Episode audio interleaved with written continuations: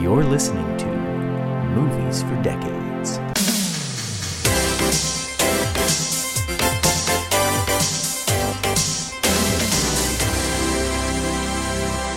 Doing it for real this time. And what we're doing for real is a new episode of Movies for Decades. This is the podcast in which we watch one film from every decade, starting in the year 2021. Well, well ending in the year 2021, starting with the year 1921. And we've gotten all the way up to 1991, where most of us are alive in the year 1991. Three of us, anyway. What did we watch though? We watched the film What About Bob from the year 1991 and selected by our guest, Carson Elmore. Hi, Carson. How are you? I'm doing great, Colin. Thank you for having me on the podcast, um, and Helen and John too. Um, I'm excited to be here. Uh, I was the one who was not alive in 1991. Yeah, surprise. I uh, was uh, still. They had to wait for five more years for me to come out. Um, so, uh, The release date was delayed. Yeah. but I did actually. My birthday You're stuck in is development hell. mentioned in the film. Uh, they actually uh, Bob meets. What is the what is Miles? What is What- his name? What is the Leo. Leo, Leo Marvin. Mar- Leo Marvin. Marvin. Leo yeah. Marvin. I Dr. Marvin. Uh, I t- completely forgot that character's name. I wanted. they said it several times. Don't call me in- Leo. In its entirety, in weird, like situations that you would say someone's full name, like a birthday song. Yeah. No one says the full name of Yeah. someone in a birthday song. Well, isn't it mostly Bill Murray that says his name? No, I think No, the whole crowd whole- sings "Happy, Happy birthday, birthday. Leo Marvin." But I completely forgot that character's name. Um, but anyway, the Dr. Marvin actually meets Bob on my birthday on July 31st. Oh, that's Uh, true. so that was kind of cool. Yeah. By the way, I'm John Albee. Oh yeah. oh yeah, I'm Helen Cottingham. Whatever. I'm also an Albee. They know who we are. Okay, I hope so. Because we haven't said. If you're if this is your first episode What are you doing? uh, uh, that you've heard of us, hello. Hi. They would be what, like seven in at this point, yeah? Yeah. yeah, assuming they're still Unless you're just really interested in what about Bob. Which is Like, Which an is interesting so movie. possible. it is an interesting movie. And if film. so, thank you for joining us. Yes, So. Carson, yes. why did you pick What About Bob? Uh, well, I What do you picked like about, about it? Bob because I had seen it. Um, uh, You like every movie you ever see. Uh, I honestly, Helen, uh, even movies that are bad that I watch, uh, I oftentimes uh, will watch them again because I enjoy them. But Yeah. this one I really did like. Um, I remembered liking it from my film class in college where I wrote a paper on it. Uh, I got a B on the paper because it wasn't about the actual uh, assignment. I just really thought it was re- a really funny movie, and I thought it was emblematic of comedy and film, and so I wrote about that. And uh, I got to be on it because it was a good paper, but it Yeah. wasn't about the assignment. And again, fuck, like it's these, these arbitrary assignments that professors yeah, give you. and these rules. Yeah, like I Like- think that showed that I was really into the class. you know, Yeah. that I would write a paper like that, and he was like, "Ah, yeah, well, unfortunately, nope." And plus, half the time, it's you know like these film study classes. I took my fair share of them. yeah. Like they're kind of bullshit anyway. The professor thinks it's fun to take to teach a film study class because he like he's a he's a movie nerd. So who is he to judge what the fuck you write I mean, about? it's way more noble to start a podcast, in my opinion, and sit and talk hundred about. percent, Well, 'cause then you're not- hundred percent. You're not claiming any sort of academic like No. overtures. Yeah, we're that not make you teaching superior any to the children. listener. Yeah. Yeah. we we four are actually the authority on What About Bob. So Yeah. welcome. Foremost. the foremost authority. How many podcasts? Do we want to what? just go around and give basic impressions? Uh, Helen, you want to start? Yeah, I mean, I liked it. I wasn't expecting to like it because I remember, I don't remember seeing it as a child, which we can get into why I think I blocked it out. Um, but apparently we had seen it, and Colin was like, We watched this with Grandmommy. Shout out to our grandmother who had the largest VHS collection I have ever seen in my life of stuff she taped? of stuff she taped Taped. off of TV and straight up pirated from movies she rented. She Yeah. had two VCRs connected and she would tape them. Steal it. Yes. and was like blink blink about the moral yeah, we were like implications of it. this. Yeah, and she had floor to ceiling just handwritten in her beautiful cursive VHS that I could tapes. not read. Yeah. But So we definitely watched this with her because this is a very grandmommy movie. Yeah, She. I can so see that she would have loved this. And so I know I watched it with her, but I don't remember it at all. So basically today was my first time seeing it. And I was bracing myself, being like, this is gonna be one of those screwball comedies that's really slapstick and it's gonna get on my nerves and I'm gonna ride it out and I'm gonna find the good in it. And instead it wasn't that at all. It was really funny and it was really charming and it was actually an interesting discussion of mental health and not okay not like deep but like entertaining to explore it Yeah. wasn't like cheap insulting garbage to me i'm sure to some people but we can get into can all I of that can I go next? yeah I would like to go last. Okay. Anyway. All right. So, um, our grandmother just loved comedy where people suffer a little Yes. bit. That was her sense of humor.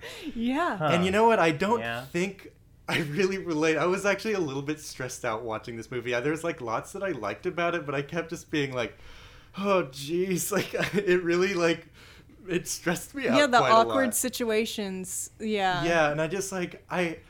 I, I didn't mind that the family liked Bill Murray so much, but I wanted Bill Murray to leave Yeah. because I knew it was upsetting Richard Dreyfuss, and I don't didn't like Richard Dreyfuss either. But and I was also just like, he was imposing he was overstepping all the boundaries it was not okay. he was being really really aggressive right and so another thing it- it's interesting moving through the decades like this going to our whole concept for the podcast it's like this wouldn't have happened in the 80s i feel like it just there was not a discussion about therapy Yeah. happening Uh, it would have been so there would it wouldn't have been an idea to make a Well, comedy about it a necessarily comedy. I think Yeah. uh, I think the movie Ordinary People was maybe the the breakthrough therapy movie, right Yeah. which was I think the best picture winner from 78 or 79. Yeah. so it's in the Yeah. consciousness enough for it to be a comedy It's you okay to know? be it's funny okay to be funny about it and i feel like it's it's kind of problematic in the way it jokes about mental health in some places I've but, also it just kind of represents worse. it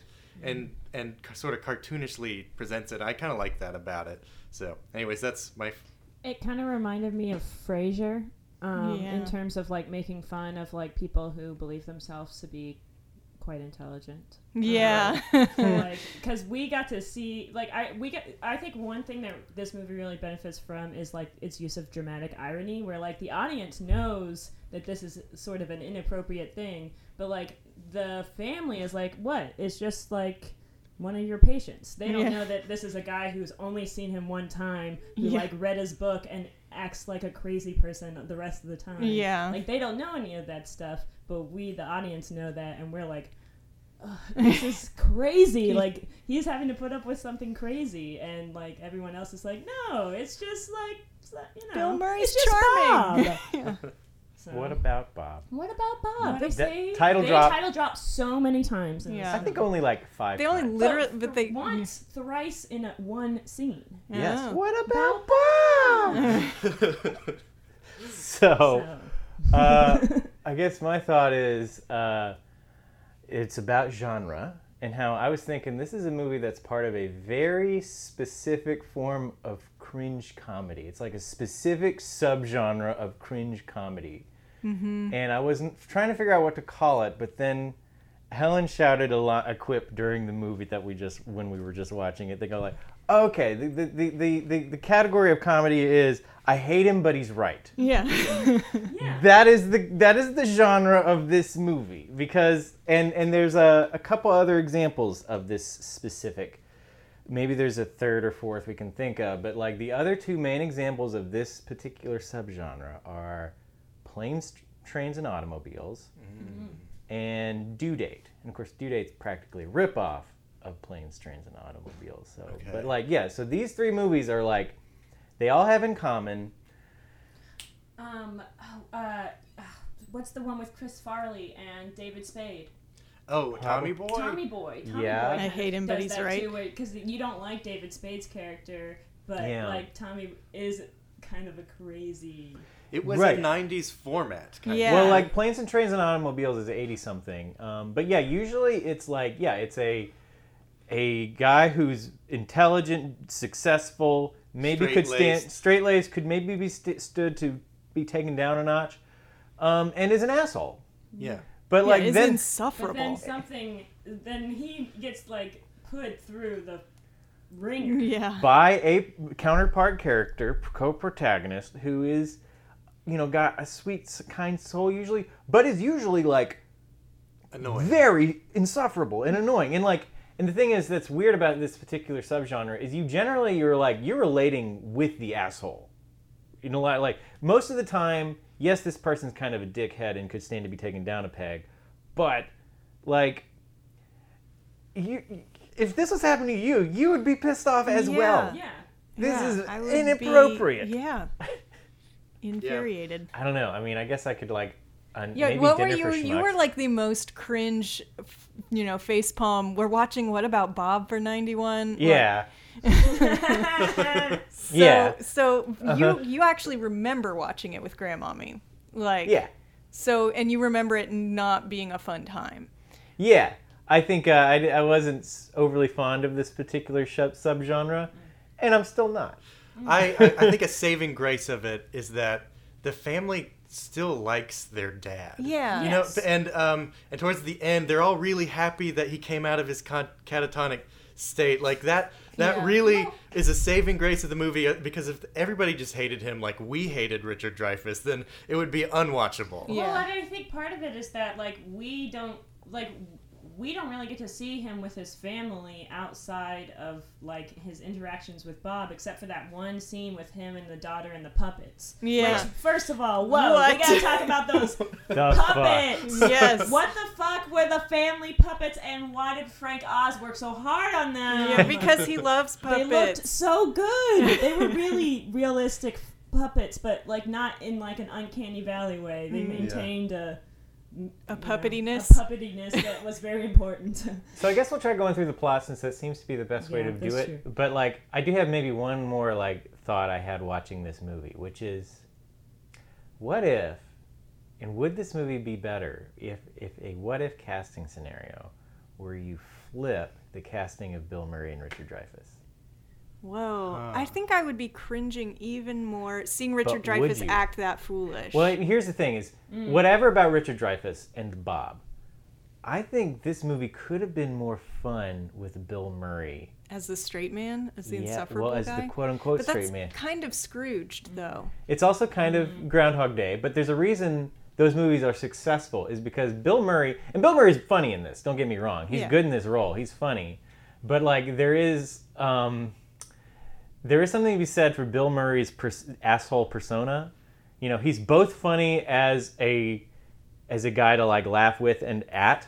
And, Like mm-hmm. yeah, Bill Murray being an asshole is funny and like and you're almost more on you want to be more on his side because he's you know so good at being just smarmy and above things.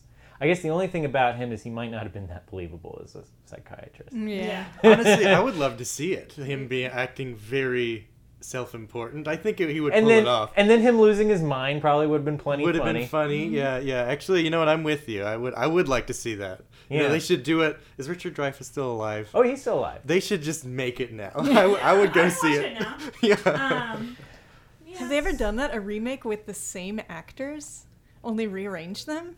that I mean, it should Um, happen. I want that to happen. Well, I know that that's something they do in like, like uh, that Frankenstein Broadway play. That Mm. um, oh, I can't even remember who it was, but they had like, or yeah, they had like the the person who played Frankenstein and the person who played Frankenstein's monster switch between. Oh, that's cool. So they would play each other. Yeah. performances. I guess it's more done- Cumberbatch was in it. I don't feel like know. it's done more in the theater than on Yeah, movies. that- That 'Cause seems like a are very- expensive. Well, because uh, well, and in, Director in theater, you're like used to like having to redo everything from the jump yeah. every time that you do it. Yeah. So. yeah. So we want to step through the plot. So the beginning of this movie, that opening scene's really good. Mhm. Of him struggling to get out of his apartment. Yeah, that was Hashtag relatable content. Yeah, that was Working just from home. COVID times. I mean, yeah, I mean the whole time I was just like, this is this guy's not crazy. This is just a man living in New York right now. yeah. And there's some pretty good, you know, Frank Oz director. There's some pretty good little like um, good comedy cinematography of like in particular the he seems like he's cool getting outside in this rushing New York dystopia, and a truck goes by, and Bill Murray is a Lying on basket the case ground. after the truck goes by. Pretty good little He's like on com- the ground after the Yeah. truck goes by. yeah. pretty good physical comedy there. Yeah. Um, My favorite part of the getting to the office was definitely where he was like, uh, like doing his little mantra, and then some guy was like, Yeah. also insane and but like screaming. doing like a like sort of a dark mantra, Yeah. like, Yeah. fuck He's like, everybody, "Fuck, like, shit, everybody, shit." blah, blah, blah. He's and it like- was just like, I'm you know, feeling I'm, fine. I'm, I'm fine. I'm I good. feel I'm- fantastic. I'm fantastic. Yep. And then um, also the He's intro. also hold on. He's also like rubbing his face. That's in like the morning. pressure points. It's like Reiki or something. I don't think they had that yeah. then, but I don't know. Yeah, like the the Yeah, I was points on the struck by the face rubbing. I was like, what? You know, under what advice yeah. would he do this? Some new Yeah. age person told him to do Sure. that. Um, Then the stuff, the intro to Richard Dreyfuss is also pretty funny. Yeah. With Yeah. with it, they they really set up his self-absorbed douchebaggery yeah. very well. Um, I love how the doctor who's retiring gets him to take Bob by saying, "If anyone could win a Nobel Prize, sir, it's you." It's just like I stroke know his you ego. don't like. Yeah. he will do anything for you. That establishes what kind of a guy this is right away. Walks yeah, I mean, over even to- when he takes the phone call from that guy, he's You- like, "Oh, everybody wants to talk to you when you're gonna be on Good Morning America." Yeah, yeah. yeah, he's so excited about going on Good Morning America, which is the big thrust plot of this movie. The thrust, the plot. 'Cause he's just written a book, some pop therapy kind of pretty thing. good, Self-help. pretty good um, satire, satire of your pop psychologists. You know, Yeah. self-help book, and they're really into themselves, and they're successful. But how much, have, how much, what kind of work have they really done with patients? Yeah. Well, Who have they really helped? Yeah. Yeah, so that's some pretty good stuff. Also, I like the like I like the way he walks over to the bust of Sigmund Freud and makes a little dong when as, as he makes a point. Yeah. Yeah. um, yeah, so that so Bill Murray shows up um, after, and yeah, and of course the guy manages to swindle Richard Dreyfuss into taking him as a patient, the former doctor, and he's like, "I'm free after doing yeah. so." Yeah. And Bill Murray's character had already Made the appointment. had already called before he had called Yeah. him to tell him that he would be going to him. He had he had clearly already made the referral. Yeah. So he was already calling Warning. the office to set up the appointment.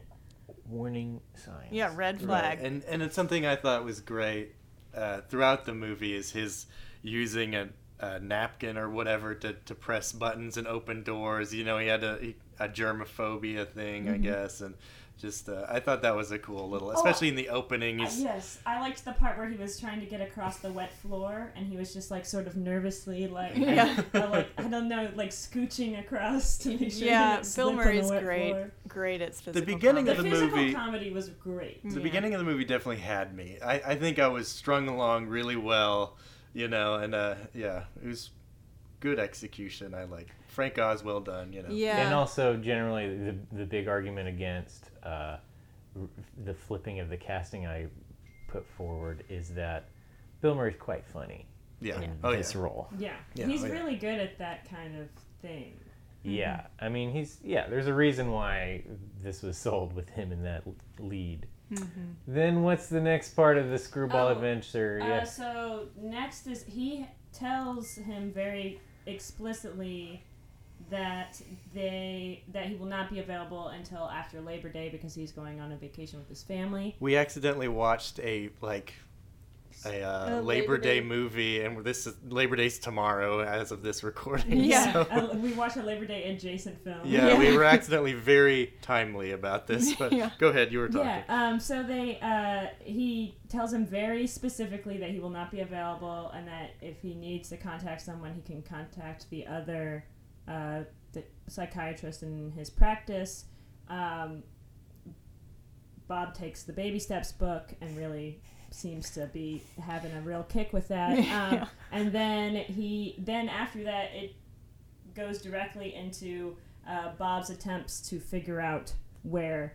Uh, Is Yeah, Leo crazy. is. Bob's His stalking. obsessive. Yes, his obsessive I mean, stalking. stalking. his- There's no other word for the fact that he's stalking. yeah. Yeah. Well, and not only is he stalking, he's like deceiving and impersonating police officers. Yeah. and With this uh, And Blue being Cross Blue very- Shield badge. also a very 90s part of it at a phone exchange Yeah. No one does that No no, one Yeah. does that. No one has people who do that I No. was like almost. I was almost li- like I was watching it and I was like, "What's actually? Who are these people?" Yeah. And then I was like, "Oh right, in the '90s, you had people. You who had to, like, call connect centers. Your phone. Yeah. Yeah, it was like I And thought that went have your- away in like the twenties. Like, what is the switchboard operator Yeah. person? Yeah. But apparently, that We was keep that's a had. recurring theme in this podcast is we keep running across antiquated technology that Yeah. mystifies us in That every really- movie. I and that hope we was- hit one in 2001. I hope it just keeps Yeah, I being hope it just antiquated. I'm sure. I mean, I think uh, honestly, I think everything in 2001 sa- feels really weird Yeah, now because right. we've done so many things. Yeah, so a, a phone call Which exchange he, is he he impersonates that police officer at the phone exchange At the phone perfectly. exchange, mm-hmm. perfectly. Yeah, he busts Everyone in there. believes it. Everybody believes him. He shows them a lies Blue and says Cross that Blue Shield Yeah. badge. Everyone, yeah, yeah. He lies and says that he has Oh committed yeah, also suicide. the Sopranos sister. Uh, what's her name? Helps Oh, yeah, the he call. Yeah. Uh, Janice Soprano. It's like Janice no Soprano. dialogue. Gives Somebody gives hands the phone over. Yes, I I guess are we supposed to think is, is a sex worker maybe who Yeah, someone he just paid to Yeah. pretend to be a sister on the phone. But I did think it was funny that now that Yeah, you- it, that she like the whole reason that he hired her is was to get her to talk on the phone, but we never actually hear her Yeah. speak. Also, She just confirmed. hands the phone back and walks away. Yeah. Confirmed.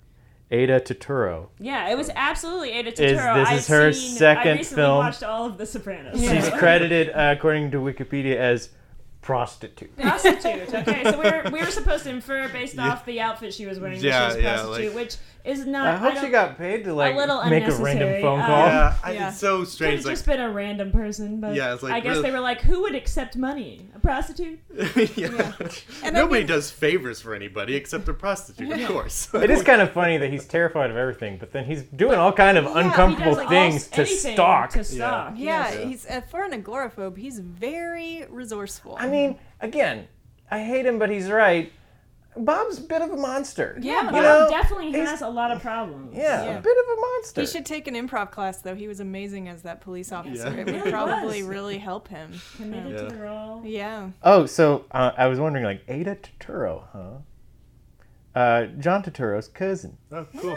cool. Cool facts. Cool facts. Oh, will you? uh, This is a very random and totally out of like off the wall. But will you? I'm look doing up- research. Will you look up who was the bus driver? Because I that Yeah, I actress recognized her too. familiar. Oh yeah. Um, I believe I've seen her in something. I agree. Um, so What yes, please find uh, out who the bus driver was because About she, I liked her very Rob much. We- I liked the uh, the the baby schedule. Yeah. Uh, she was making fun of him for being really into his baby steps book Yeah. because he does find the plots and uh, back to the plot. yeah. Uh, he does find out where he is Where because Dreyfuss he tricks the phone operators into giving him the address for Yeah. uh, his mailing address Which is under the a- guise of getting there by bus Yeah. or in order to get Yeah. there by bus. Yeah. And so Buffering. he's on he's on the bus and he's acting And real and crazy Richard on Dreyfuss is on vacation, Yes. which is reasonable. but Which the only reasonable. problem is he is kind of an insufferable dickhead to his family. Yeah. And he and also when he hears But we don't know so much about the dickheadness yet. Yeah, This Bill- is where Bill we Murray learn- lies about his suicide to the people in the call center, and then the people in the call center relay to Richard Dreyfuss that um, One of his patients. one of his patients has died, and he just does not give a single fuck. No. He's Yeah. just like, huh, He said, "Let's not let it ruin, ruin our, vacation." Yeah. Yeah. Which Which is a funny line. It's trying to build us up to not liking him, and I think no matter how much I didn't like him, I still was like, he's clearly being stalked. It's not Yeah. okay. Yeah. But also, you know, he really did tell on himself by being like, "Ah, I'm not gonna let it bother me." yeah. yeah. Uh, I guess I mean to be fair, it was a patient that he had literally just started seeing. Yeah. he had Yeah. only seen him Sure. the one time in One- person. Yeah. And I was Yeah. already getting a lot of phone calls. But yeah, he's on the bus and he's talking to his fish because he has a fish in a jar around his That's neck. a good yes, the fish in the jar. That was really amazing. So, so uh, maybe what it is is her name is Lori Tan Chin. She was in Orange is the New Black as Mai Chang. Okay. Okay, okay. I think I know who She, that was is. she in the kitchen with Red? Maybe I don't know. Yeah, I I don't forget who remember. that I know. Was she the older what, one? What other? Has she been on any other shows? Uh, Qu- Awkwafina. Awkwafina show. That's where I know her Yeah. from. Okay. She's on Awkwafina there's show. She looked very familiar, but she's you know older now. So I was like, oh, who is that? And it is an actress from Awkwafina show, Nora from Queens, which Hmm. I Hmm. heard a, a new season is out of that. I but think- I haven't watched it, Yeah. But I Well, saw the 1st Let's season. move through the plot real quick. here. Anyway. Okay, yeah, So we should. back We're to like plot. IMDb we're research. stopping We're watching. like every little we watched bump, What but- About Bob? Yeah. and so far we've gotten to almost the beginning of the movie. Yeah. Um, uh, Bob knows where the doctor is. Doc uh, Leo is, Yeah. and he's going there. And he gets there. And he's got his fish on a necklace uh, in a jar that he's tied around his neck. And that's like basically he, he brought like that in a backpack, and that's like That's it, it, yeah. that he brought. And he starts yelling the doctor's name, Name in like the, the town square yeah. and he just happens to be coming out of the grocery store, getting all the stuff he needs for Good Morning America TV crew the next morning. Yeah. A little bit of Deus Ex Machina. Yeah. Deuce. Ex yeah, he, Machina. he was just a, you know, and he was reacting like reasonably, and he was handling, he was being an okay like healthcare provider at that point. He was trying to settle Bob down and just like, you need to go back home, dude.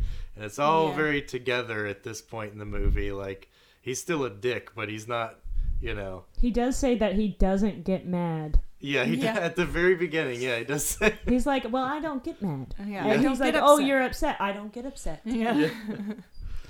Plus, I mean, that's kind of your job is to not get Yeah. upset. Yeah. It's your job But- to not get upset. Sure. Yeah. But he's on vacation. And we, we do hear, I think, intercut with some of this is him being a bit of an insufferable um, paternal figure, shall we say. I think we get that first diving scene with the son. And the son is one of my favorite, is maybe my favorite character in this because Sigmund. He was a good kid actor, and those He are was. He was a pretty impressive rare actor. to. I mean, sometimes kid actors are real awkward, and I really was charmed by this kid the whole time. I don't think they're as rare as you think. But, okay, I'm but- sorry. I shouldn't hate on child actors so much, but just I don't know.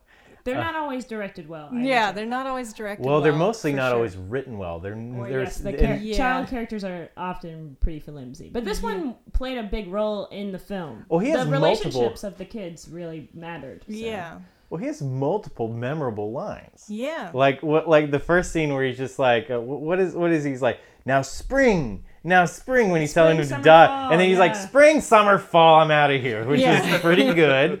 And And he then has that Uh, other wonderful line, quiet. like yeah, it's like I just uh, uh, Leon or Leo. Leo. He Leo, was, uh, yeah. I just want peace and quiet. And Bill Murray says, "Well, I'll be quiet." And then the kid says, "I'll be peace." Yeah, And the kid, great. the actor, clearly thought that line was funny because it was just a very Yeah. genuine laugh. He cracked up. Yeah. Yeah, He did. just giggled. It was so it was- charming. it was- yeah, he was a charming. Plus he gets that brutal monologue. yeah, the everyone's gonna die monologue. I'm yeah. gonna die. That that was a great. Yeah, well, let's just go ahead and Oh, We say can zip that- around a little bit. we let's don't skip have, around. It's so hard to stick to the plot Yeah, with these things. Suffice it to say, he's Bill Murray refuses to leave and just comes to this guy's house. But he charms the family, Charms partly the because family. he's like nice and and to, and listens to the family a little bit, which is kind of a running joke, in that he's kind of a better, He's a better listener. listener He's than a the better listener, psychologist. yeah. And- And he also just is like genuinely very nice to them and appreciates their hospitality in a way that I think that the family was like, we do all this stuff to like appreciate Leo and he never really appreciates it. Like they do Yeah. throw him a full on like many, many people came out probably of New York to New Hampshire for that birthday party. Yeah. And he let the fact that Bob was there ruin Everything. his nice birthday party. Now, of course, he had become unhinged by that point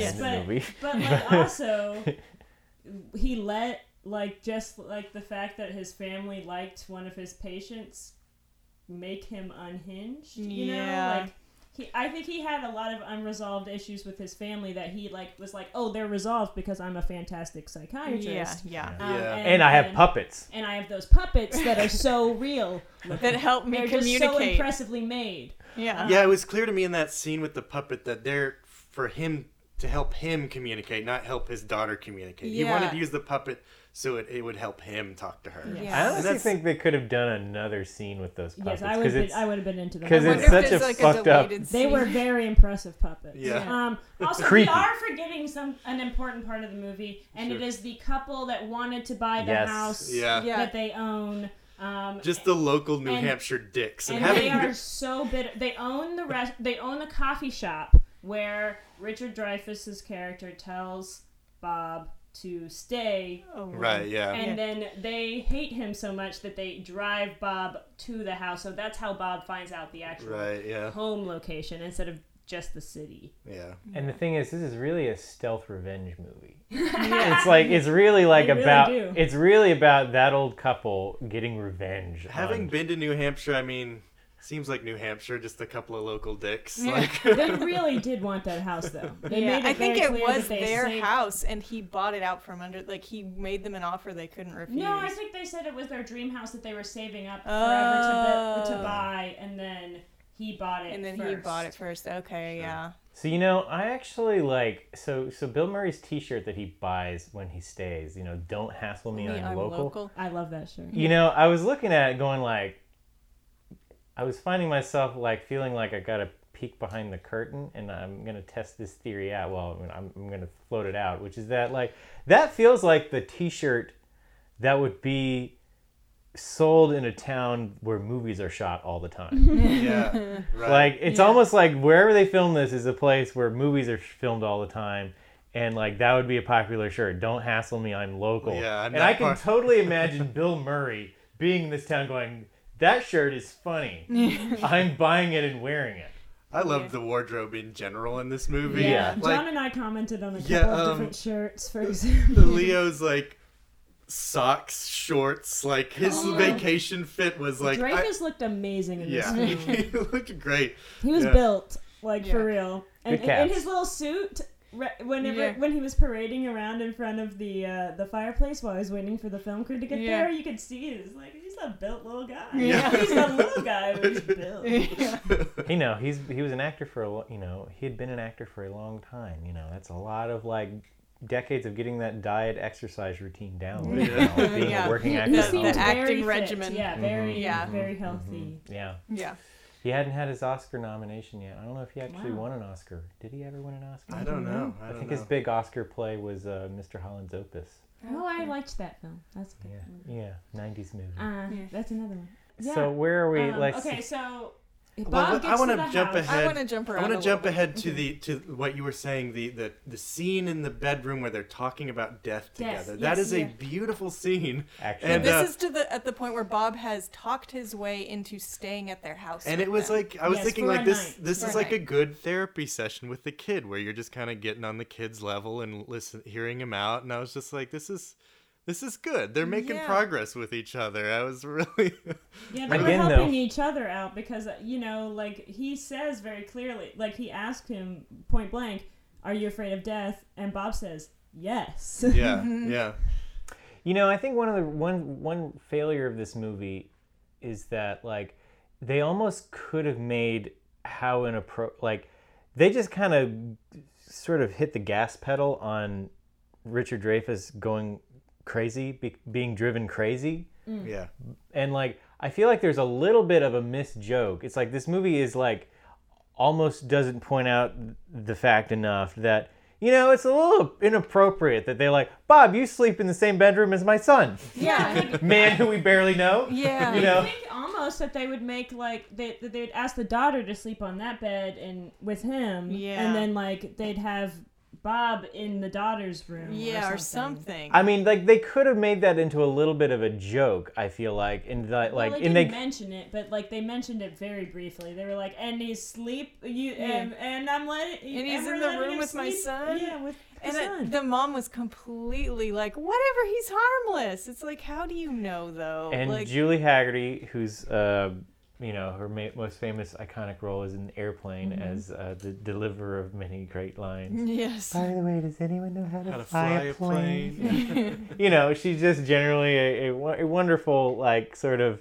not all there, you know, sweet lady. Yeah. You know, and What she's was that wonderful line at the toward the very end of the movie when the house is burning? She just goes, "Oh no, the house" or something. Yeah, she goes, honey, the house. Yeah. Our house. Yeah, Yeah. The house. It's like, yeah. I can tell yeah, that and everyone saw. and, and you gotta love Hollywood filmmaking. Yeah. You know, They did blow up. a they're like they're like okay like is there an explosion in this movie and like and like uh we need a fucking explosion in this movie. Like we got some If, you if know. That was a studio note. Introduced in the first act, then in the second act, that bomb must go off. this movie is coming out in the summer. We need an explosion okay? And so then the, and the, and you know and hollywood is just you know say what you will they can film the shit out of an explosion. Well, also, okay, so we we we haven't talked about this yet, but we mentioned while we were watching, it's kind of crazy that he, like that he could take a month off of work, Yeah. and his wife could take a month off from doing Or whatever she- she was doing in New York, and that the kids would all go to a house that they also owned besides wherever they live in New York Yeah. in New Hampshire and just live there and For buy month, yeah. tons of groceries and Yeah. it's like this have a movie really, uh, have a boat I guess Yeah.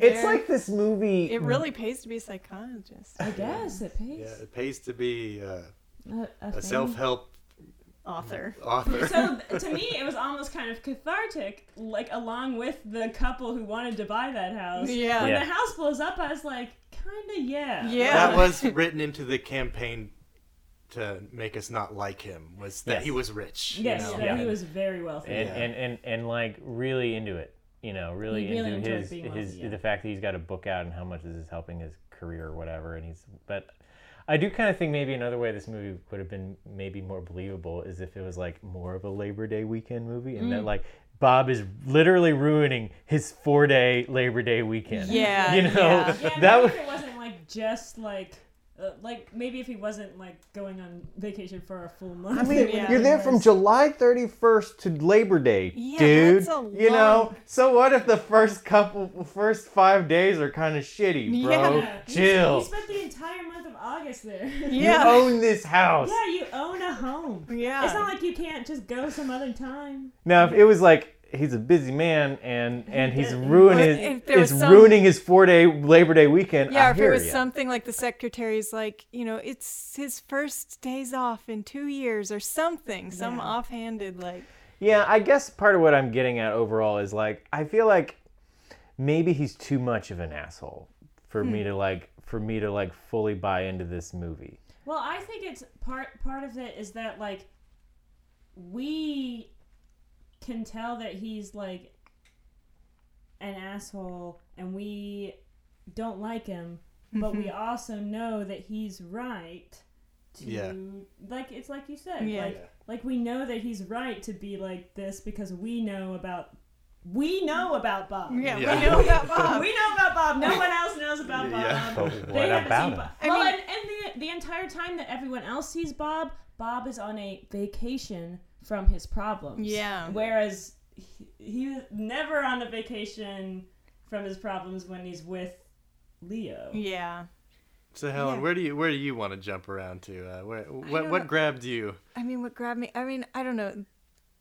I really loved the opening sequence. I know we've already gone over that, but the whole hypochondria, afraid to go out thing, I related to a lot, not just because of COVID times, but as a small child, I was an extremely hypochondriac, scared little kid that was convinced I had strange diseases like rabies. Um, hence Colin torturing me by saying the rabies are coming in the middle of the night, and I s- genuinely scared me to death. Um, Basically, she was handing her little brother like material Yeah, on a was- silver platter, and what this is my fucking fault. no, it's not. It's not I your fault. I was it's a not little your fault. boy, It's geez. very funny now. It's very funny now.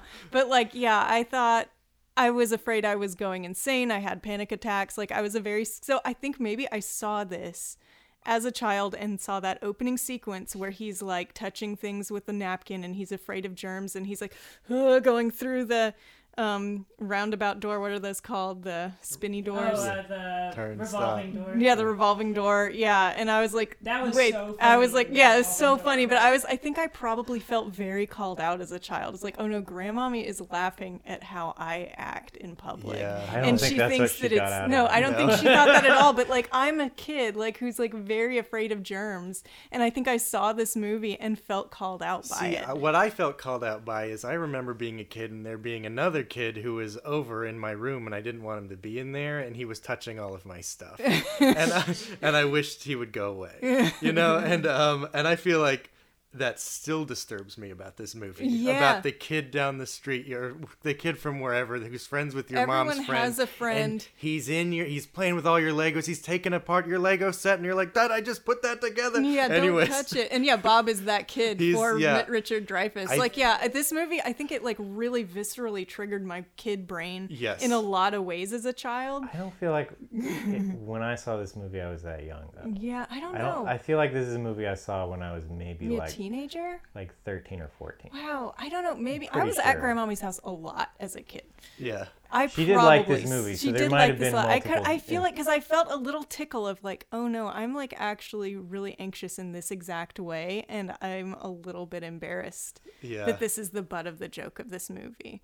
But he's very obviously has a lot of other issues. Yeah, like remember he says that his wife left him because she loved Neil Diamond. The wild thing to say. Yeah. Pretty funny line, you know. Again, from the beginning of the movie, and like uh, I do like, uh, and he's like, well, maybe like there's another reason your wife left you, which is like He- your he basket jumped- case. That he jumped straight to that conclusion though too, and I was like, hold on. Yeah, that's maybe, kind of some maybe she maybe I mean maybe you know sometimes uh, people who are odd attract other odd people Yeah. who are really into Neil Diamond and then they realize that they can't be with their partner because they love Neil Diamond too much. I've yeah. heard of more inane breakups. yeah, for sure. He Um, needed to. He needed to ask him actually about himself. He was a terrible therapist. That- Yeah. That's Yeah. another It wasn't piece He was only supposed to be interviewing him. Yeah, it wasn't a real to take him on as a patient. Yeah, Yeah. It was not Yeah. a real therapy session. But just to be like, she divorced you because I can tell because you're weird.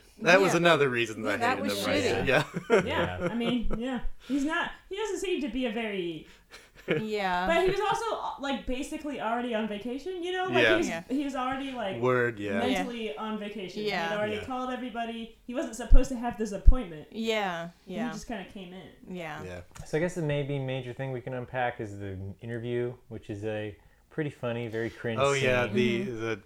Oh jeez. Yeah, when Good Morning America actually arrives and Bob is there, he has slept there, he has had the conversation with the son Yeah, about he's- death. death. The mm-hmm. family all now completely loves him. Richard Dreyfuss is at the breaking point, and then the news crew arrives. to do the interview that he's been a, a, a real heel about. Yeah, the whole There's movie. some pretty funny scenes of him like figuring out like, should I have a rifle behind me as a Yes. psychologist, or should I have, or should I be bust extra and have a bro- the bust of Freud behind And me? he's like already trying to micromanage this the film the the shoot even before they're there. you Yeah. know? Yeah. And also, I will say one of my favorite parts was when the guy comes in from the crew and Richard Dreyfuss explains where he wants them to do it, and he goes, "Fireplace shot." Yeah. yeah. As if something- they're all out there like, oh, fireplace shot. Yeah, that's- that's- something Good Morning America is very used to. It. Yeah. yeah, that- that was a pretty funny detail. Yeah. Um, And and- they mention it more than once. Yeah. Like Yeah. three or four times, and even Bob tells someone that it's a fireplace. shot. yeah, Yeah. Uh, yeah, Yeah, and I love I love the performance of both actors in that scene Yes. because I love watching really good actors act like they're terrible in front of a camera. Yeah. Yeah, the way that good. Richard Dreyfuss suddenly got very awkward and was staring straight ahead, and it was just it And was he- beautiful. yeah, I loved like- it. he like repeated like a canned response that Yeah. was not an actual answer to the question Yeah. that was asked of him Yeah. during that first part. Yeah, oh man, it was Oh, brutal. it was. and then Bob comes on and does his thing where he's charming and also ridiculous. Yeah, Yeah. but everybody that's perfect for TV. yeah, Yeah. sure. Uh, Yeah, you know, especially morning television. That's all morning television. live TV, man. like- Yeah.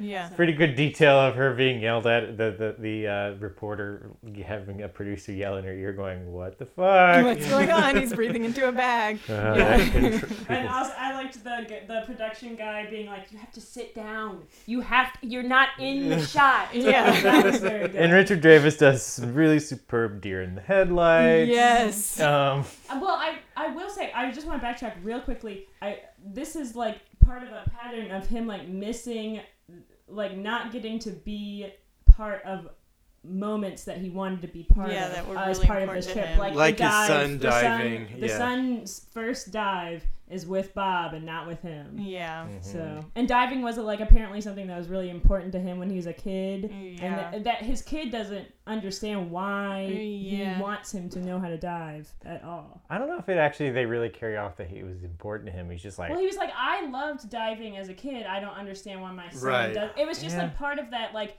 uh, like it indicated that there, like the rela- his relationship with his son was off because like you know, his son didn't understand why he would want him to be able to dive, and he didn't understand why his son wouldn't want to know how to dive. yeah I think he was mostly just like he's just like I don't get what the kid's problem is. It's not hard, you know. Yeah. Like it's sort of more like everything comes easy to this guy until Bob shows up. Yeah. Until Bob shows up You know. Yeah.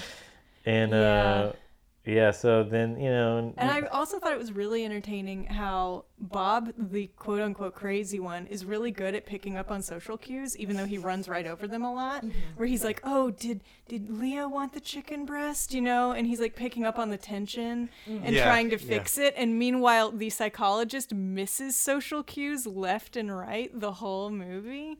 I thought that was a very good that's detail. why he needs those puppets. That's why he yeah, needs the he needs puppets. the puppets. He Yeah, needs the puppets. that the puppets are yeah really the most telling thing about him. You know, Yeah, he's like, we've got to use the puppets or else I can't talk to my daughter. Yeah. you know, so sad, so sad actually.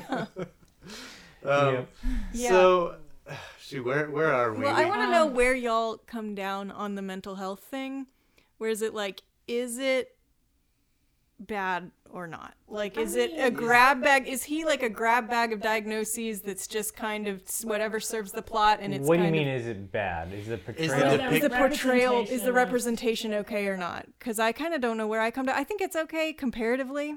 Yeah, and I think at first, uh, yeah, I would say comparatively, absolutely yes. Yeah. Um, and I mean, is it like inconsistent and Yeah. problematic? I think yeah. I mean, first of all, he's n- as far as I But know. they never say well, a as far- diagnosis. but, well, he says narcissist, which I have heard people say about Bill Murray. Yeah. So, uh, I thought that that was kind of a funny detail, like Yeah. especially when he's so. At one point, Richard Dreyfuss tries to have this character institutionalized. Yeah. Like he drives him to an institution Yeah. and just drops him off. Mm-hmm. Um, and then he basically does stand up to Yeah, he charms staff his way out. Yeah. in the office. Yeah, that Yeah. was insane. Yeah.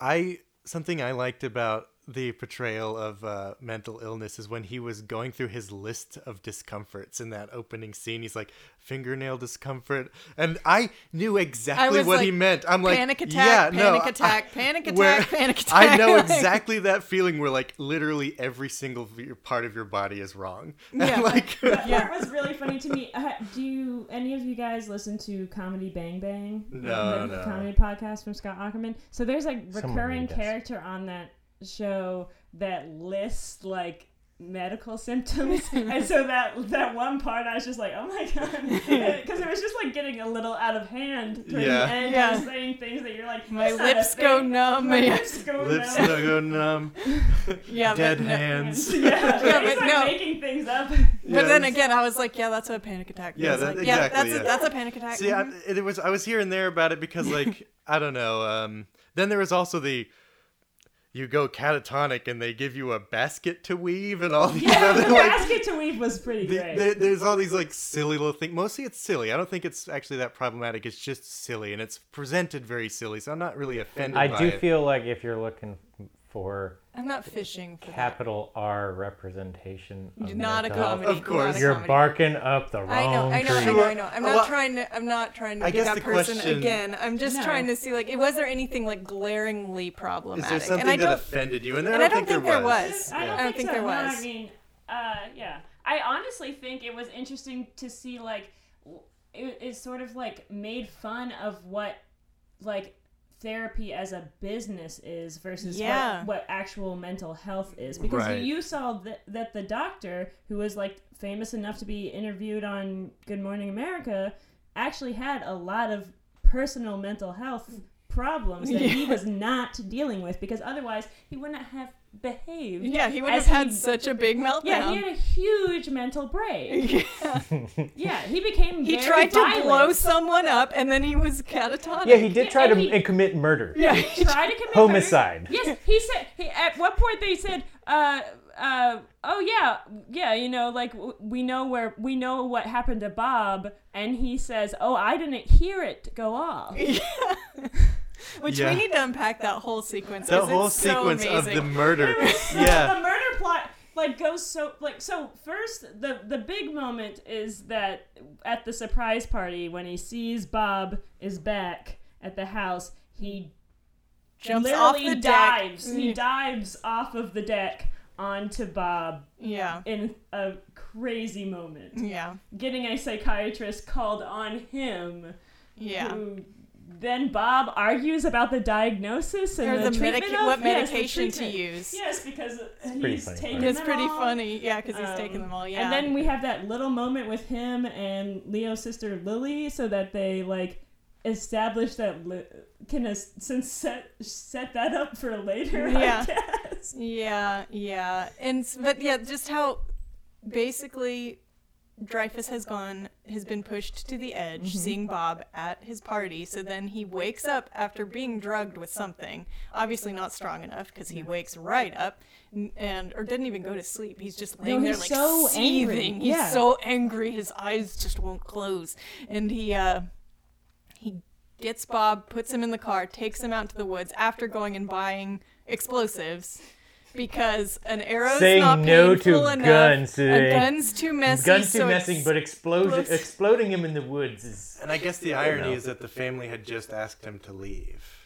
Yeah, the yeah. family, the, The family. family knew that it was pushing Leo too much. Yeah. Yeah. They're like, we don't know why. Yeah. We finally picked up on this. we Yeah. That, that our dad doesn't want you. Well, they were like, we don't mind really bothering our dad slash husband because he's getting on our nerves, but now apparently it's becoming a real physical. Yeah, they, they, they had his best interest in mind in the end. They Yeah. actually did like love And their I think, dad. like you said, that is a saving grace of this movie. If the family actually just hated their dad, it would have been a it would have less been good movie. Yeah, yeah. Yeah. So they actually cared about him. They actually cared about him when he was choking.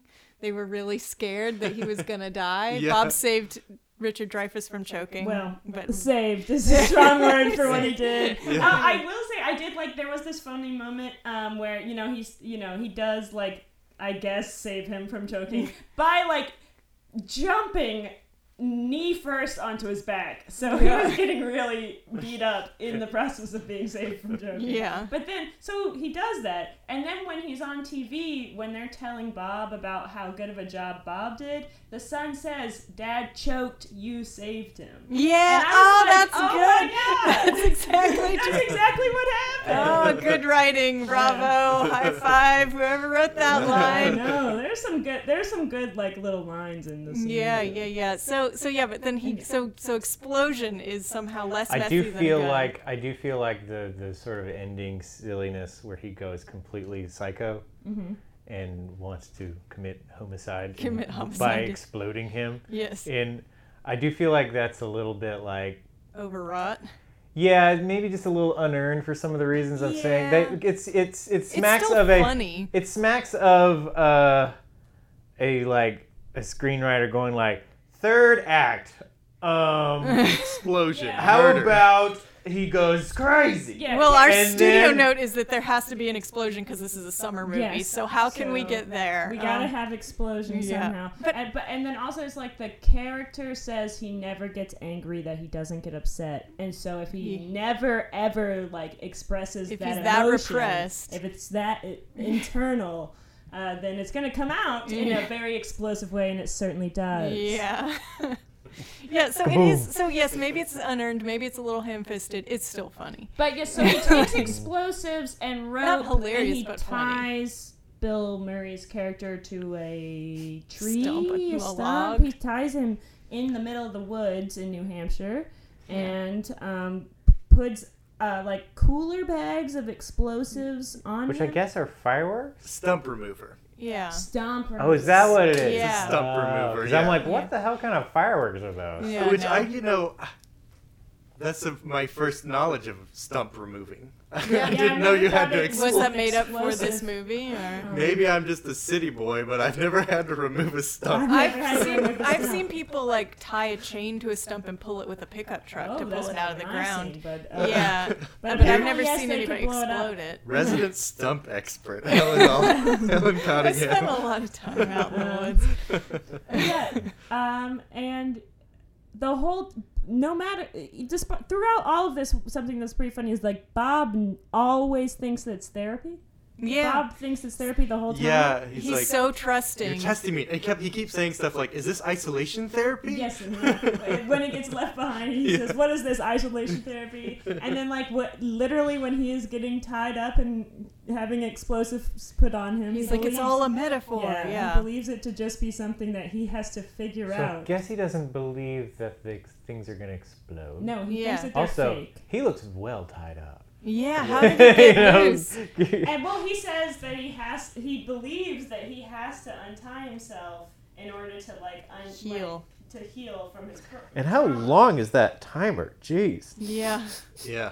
he wanted to be well away from it, I Yes. guess. Um, Because he, he starts practicing what he's going to say when he hears that Bob has died on the way home. Oh, it's sad. Oh, so sad. But Yeah, he, you know, he, he had suicidal tendencies. yeah. So, you know, what can you expect? Or at least he lies about suicidal Yeah. tendencies. Yeah. But he says that, like, you know, he, he tries to use that as an excuse for why he would have been found blown to fucking pieces. yeah.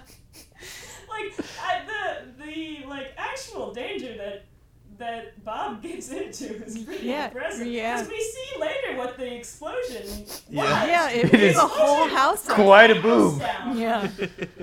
Yeah, yeah, yeah, Oh, shoot. And Brings is it a like fancy New Hampshire lake house down. yeah. Are they trying just to show that Bob is like super sweet and trusting and a good guy that he always thinks everything is therapy or well, I think it's more that he's like he is really concerned about trying to be to get better. Like Yeah. you know he he finds it to be a real hassle. He's Mhm. very exhausted by himself. He makes Yeah. that very clear. Like when he gets up to the, when he gets up to the office at the very beginning, he's like yeah, he's so like concerned. he's like completely like Yeah. I mean eh, I would imagine that if like those symptoms are real, then he his life must be very exhausting. yeah, yeah. And so, and he mentions that if he can pretend that he has something, then he knows that he doesn't have it because he's pretending. So I think that might be why he's able to like pretend so much earlier. yeah. Like, is because he no longer feels that panic of being himself when he's pretending to be someone else. I wonder if this is the movie that introduced Tourette's to the comedy world. They really Surely were all not. about Tourette's. Yeah, he had an ongoing joke with the son about Tourette's. Yeah. They And I think call maybe- the worst names. Which what a great way to endear yourself to an 11-year-old boy is To yell teach them curse about words. Tourette's. Yeah. Dingleberry Yell. butt. Let's have a game where we yell Douche curse mouth. words at Douche each other. mouth was so good. I was really Belch. Into it. Mouth, yeah. Yeah. I loved all the kid little curse words. Yeah. it was very cute. Yeah. Uh, Again, I think that kid is the best character. I think we Yeah. stand. We um, Yeah, the kid He's our very The daughter did not get a lot of screen time. No, the she daughter didn't. got that one weird She's scene your- with the puppet, and uh, that was about it. Going Yeah. on the boat. It's and- And definitely the- like yeah, in the boat.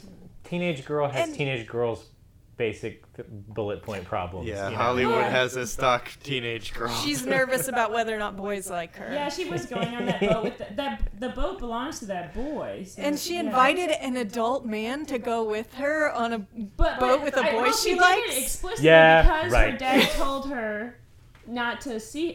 Not to 'cause see That was after. Yeah. Yeah, he said, "Hey, don't let Bob in the house. So she'd And rather so she was- defy her dad than go on a boat ride with a cute boy. I don't understand. well, and yeah, and to, so technically she had like I guess like a date with that boy while a grown man was tied to Tied the to the mast. mast, screaming, "I'm I'm sailing!" continuously for Well- like however But I guess long. they were just like very understanding of the fact that they're like, well, he's a mentally ill person that my dad treats, so he's I gonna mean- act mentally ill sometimes. if if if she didn't want to go on that date, then that would have been a smart move on That- yeah, I guess Maybe if she was feeling really guy. Maybe she felt a uncomfortable, little yeah. pressured to hang out with that guy. 'cause he also had a boat in New Hampshire. yeah, yeah, I do. I do like how most people in the movie are just so accommodating to him. They just like know that he's a little weird, and they're so sweet. I've been rewatching Twin Peaks season three. Something I love about that season of Twin Peaks is how nice everybody is to the character Dougie Jones. I won't get into it, but Dougie Dougie. Jones is kind of like uh, hardly even mobile. He has to be literally carted around, but everybody around him is so naturally accommodating and nice, and nobody's ever like, "What's his deal?" Really, they're just like, "Oh, of course." So you know, he's got problems. We have to to literally help cart him. him in and out of the elevator. Call like, for help. Call for help. Like people are so nice, and I actually kind of do like worlds that build build realities where people are just super nice to somebody who's not super okay. Yeah. And uh, I did like that about this movie quite a lot. So then the ending where he goes catatonic after his house explodes, you know, fair. Fair. And, uh, and then, but he comes out of it. uh, He's woken out by the fact that the nice family moment where Bob marries his sister and becomes his brother-in-law. This wakes him out of this catatonic stupor, and it's sort of a warm moment because he does come. He apparently was a real catatonic state. Yeah. And then I'm like, I feel like this movie could have leaned into the darkness a little bit of like, you know, because this looks to me like, you know, this is the beginning of a man who is going to get divorced. But his wife really seems to not feel that way. Like, his- Yeah. his She's wa- so glad when he Well, comes I out mean, of it. She worked so hard. Like you can tell that she really cares about him because they worked so hard on that surprise party. Yeah. And like he Yeah. didn't know about it. They it was a very effective. She even asked the doctor Yeah. later if she thinks if he thinks that she, He was- he, he was surprised. Aw. It's like yeah, he was surprised. I think yeah. Yeah. I think we saw he was covered in mud. Remember? Yeah. Great mud splatter. Yeah, I mean, So- great could- mud splatter. Yeah. Hollywood dirt And on the, face, yeah, the music streak on during each that cheek. scene was crazy. I think that the music was like really good because you were like, okay, actually, yeah, he's. He, I think we're starting to lose the good doctor here. Like he's gone off the deep end. Yeah. Oh yeah, and it was um, the same guy that did the score of Dirty Rotten Scoundrels, which is a movie that I love, and the music Great very score. much drives the comedy in that movie as well. I think, or it, Yeah. It is a great compliment to it. And so Frank Oz and this guy, they're a good team. It's Second movie he made after Dirty Rotten Scoundrels. yeah, Dirty Rotten Scoundrels is better, but Great movie. I love Um, it. Yeah. I've seen it a So I- billion I guess million so- times. so but what- I want to know more about your paper that you wrote. Oh well, I don't. I Oh, you couldn't don't find Aw. the, the full paper. I could only find like a rough draft that was very unfinished. Okay. It was Maybe definitely- that's what you accidentally turned in. No, no, I know, I know, because I remember getting the feedback. Oh yeah, yeah, yeah. Uh, and being so mad because I had worked really hard on that paper. Like I did a lot of like research into like the history of comedy on film, and I talked about how like every aspect of comedy is present in this movie. Like the it does a lot of like physical slapstick stuff, which is really traditional to comedy films. But it does like a lot of like interesting like like it had a lot of like really well set up jokes. Like one joke that I really liked was that uh, like the night that he spends the night, uh, Richard Dreyfuss's character is like looking for his toothbrush, Mm-hmm. and some and earlier someone asked Bob, "Have you found a toothbrush?" and he says, "Yes." Mm-hmm. and then and then the doctor can't find his toothbrush, and then the next day, uh, they like during that when he's getting all stressed out about the interview, he rem- he tells him about borrowing the toothbrush Yeah. and he's So like just- he didn't even know about the toothbrush And still and and that, it's that toothbrush is just like destroying his mind this, this one toothbrush Yeah.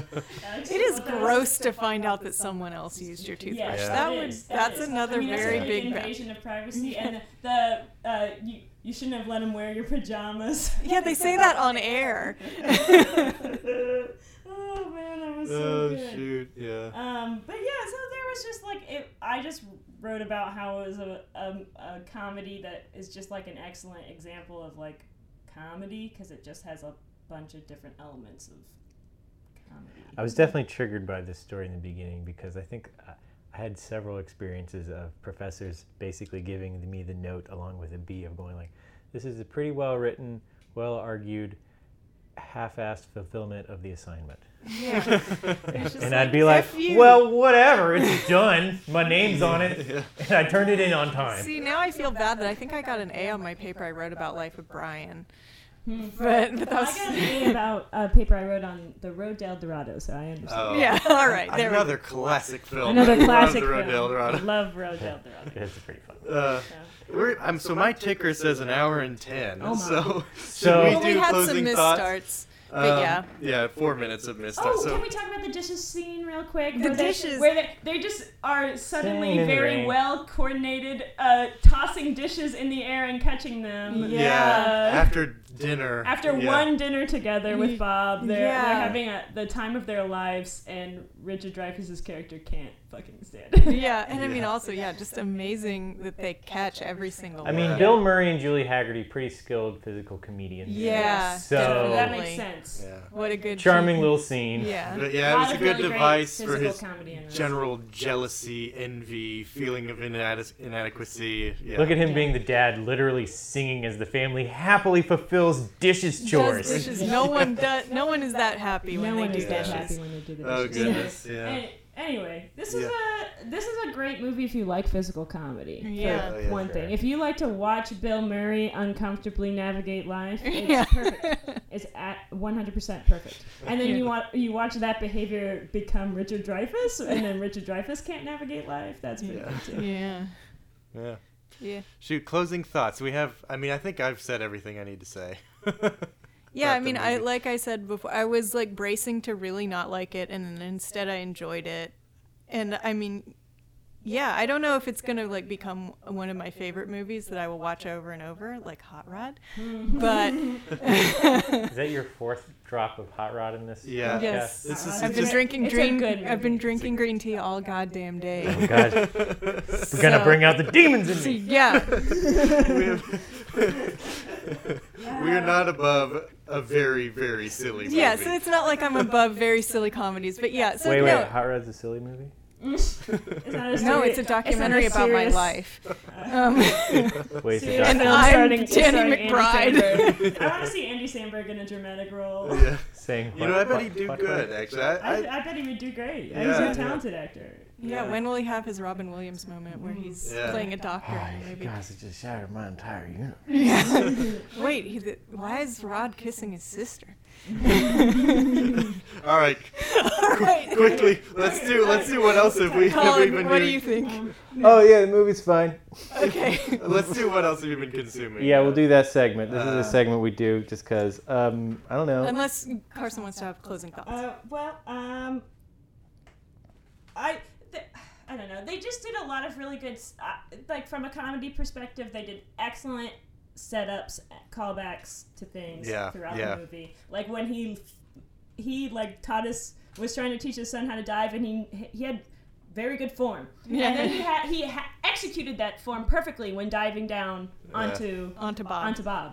and I thought that was just like I the, this the little things like that really and his got table me. full of presents went flying His table full- everywhere. a table full of presents at an adult's birthday party is very very funny. to me. Yeah. Colorful wrapping. I found it so funny, but I really did. Uh, and the full name of the birthday party song, I still am so caught up. So about mental note: when it's your birthday again, I'll say your full name in the You birthday. They should have said- Birthday, Carson Carson Elmore, Elmore. they them. hey, that's you know, if your name is not great for like the amount of syllables that is required of that Carson Elmore song, actually works better than Carson. so maybe that's why they did it Yeah. because Leo is so yeah, weird. it's yeah. Uh, anyway. They should have been like they it should they should have put a doctor at the beginning of it. Doctor Leo Carl Marvin. that would have been good. Then he would have. Then he would have gotten so mad about Bob. yeah. Uh, But yeah. yeah, uh, I like the movie. I would recommend it if you're into that kind of stuff. If you if you like movies If you Yeah. like 90s movies, if you like Bill Murray movies, if you like Richard Dreyfuss, if you want to see hot Richard Dreyfuss, this is the Yeah. for Richard Dreyfuss, low key hot. Also, the neatest beard you'll ever see on a human Perfect being. The line. neatest, whitest beard. Yeah. true. I'm a little Silver jealous. Fox, yes. Yeah. Yeah. Silver Fox. And he go, you know, you want to see Richard Dreyfuss, good actor, go. You can see- Ham, Yeah. you You know. Yeah. see every one of his teeth in this film. Uh, All of them. Cool ho- house explosion happens. so Yeah, yeah, a, yeah. You know, Mhm, mhm. something for everybody. I think this Yeah. film. Yeah. Yeah. So I suggest we do what are you? Uh, what else do you Consume. Yeah, I was gonna maybe suggest just you know, maybe be better if all of us had been to Sidewalk, but I was like, let's make our our what else are you consuming Sidewalk theme. Unfortunately, I did not get to attend. So No. so maybe do you want to go first? What else are you consuming? Uh, oh, I'm a monster. Yeah, I, you kinda are. I consume a lot of content. yeah, you, you- you're up on most shows. I, uh, yeah. Um, what did I just finish? Uh, I, I've been watching the uh, White Lotus on HBO. Oh, I love that. Uh, it's very good. I, Yeah. re- I would really recommend. It's got a lot of Twin Peaks esque vibes, honestly. It's like it's weird. or it's like spooky. um like yeah. the um the Best in Show Yeah. that movie. It's Yeah, kinda it's so so good. show and, Yeah. and Um, spooky somehow. Yeah, uh, but that's really good. It's on Hmm. HBO. Um, I just finished rewatching *Halt and Catch Fire*, um, which I, I I know other people must have seen, but I don't think anyone else besides me I, that I've mentioned to has seen it. But it, it had four seasons. It's a real show. um, and it's got Lee Pace and Mackenzie Davis, two very famous people, and they have sex. So I don't know why more people aren't watching it because it's a very sexy show. Well, we're we're out Um, of the we're out of the uh, golden age of TV. We're in the oversaturated age of TV, where it's like, No oh, one can is that a new anymore. show? No, it's season five. but yeah, um, it's about 80s and 90s uh, tech, and I thought it was really cool. It, it always makes me want to learn how to code, so I'm gonna try. Yeah, um, sure. and uh, I don't know. Um, oh, bef- before I realized that we were supposed to record this today, I, I have seen the first 15 minutes of Shiva Baby, and I plan to watch the rest of it when I get home. I'm excited about that. Alrighty. Um, uh, I think I, I, I finished watching The Sopranos. Great show, Um, not overrated. no, IMO. Sopranos. I mean, Sopranos is uh is peak television. I would say. It's, I don't know if I would say that, but I would say not overrated IMO.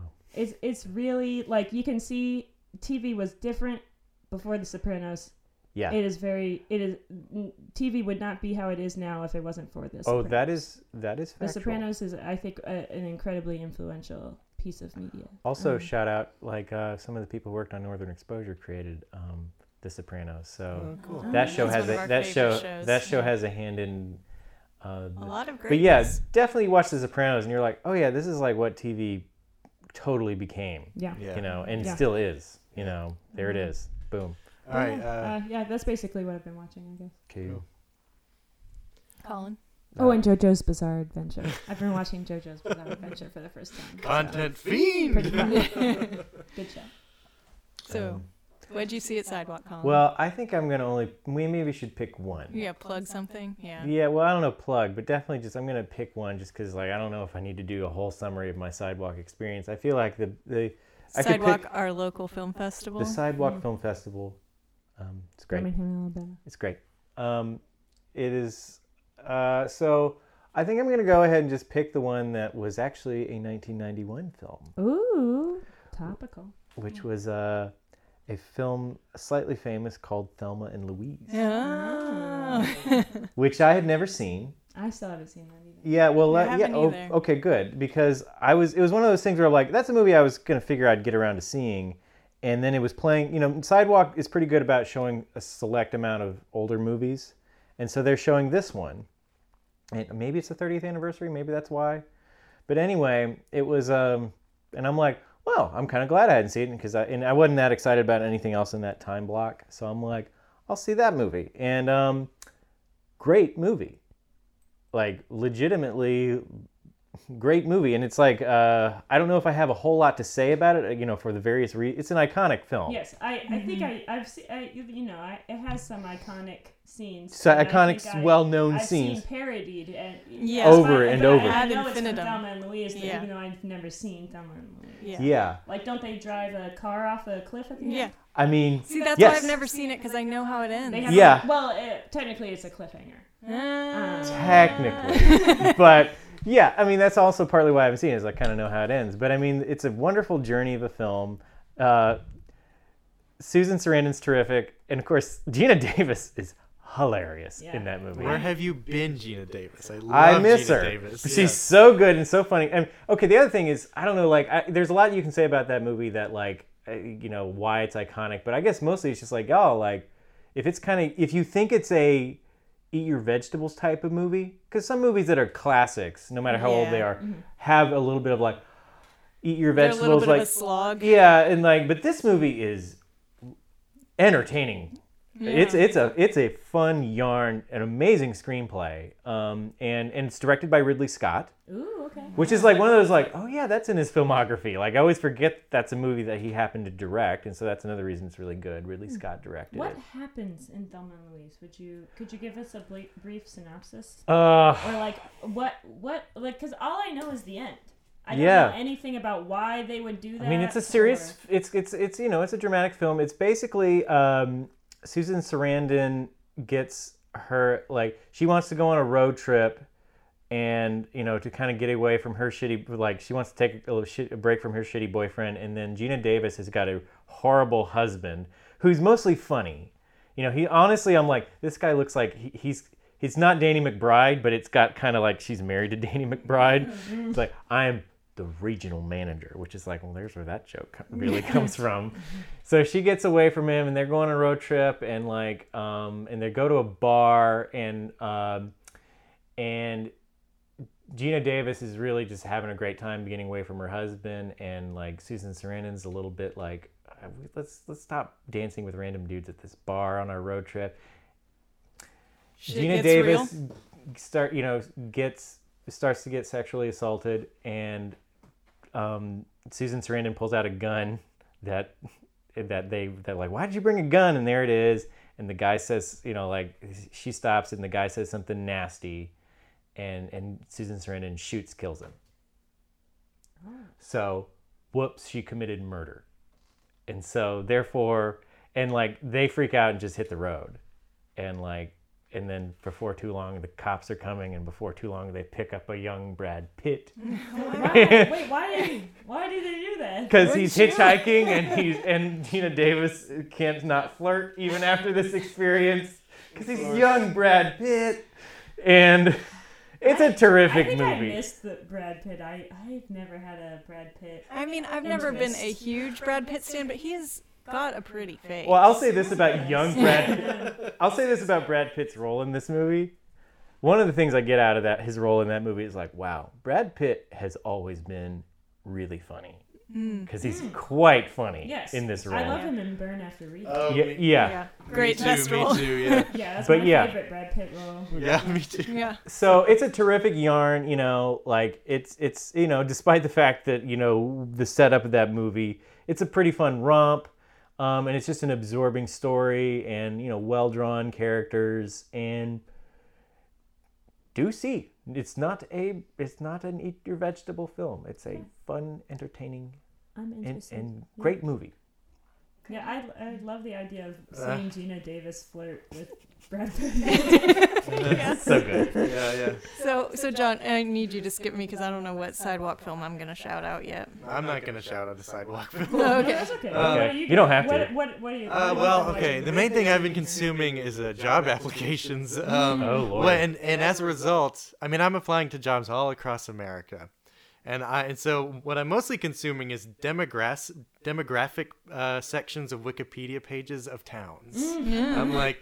Portland, Maine. Let's look Oh, I at your love doing that demographics. I, I just like, Yeah. hmm, how many people are my age? And oh, geez, there's a lot of old people in Maine, but mostly young in Portland. you know, um, and uh, you know, it's, it's lots, overwhelmingly white in Maine. That's something. I don't know. I just have been combing the demographic sections, looking at Wikipedia pages of places that I, I guess I'm daydreaming about living somewhere else. Although I'm more than daydreaming, I'm applying to places, but it almost feels like a project just to take me out of my head and just sort of, or maybe take me into my head, just to start dreaming about living somewhere else. Because I don't know if I'll actually take a job. I have an interview on Wednesday. So Wow, which for where is it? in Portland, Maine. Yeah. You know, I think Emily lives there.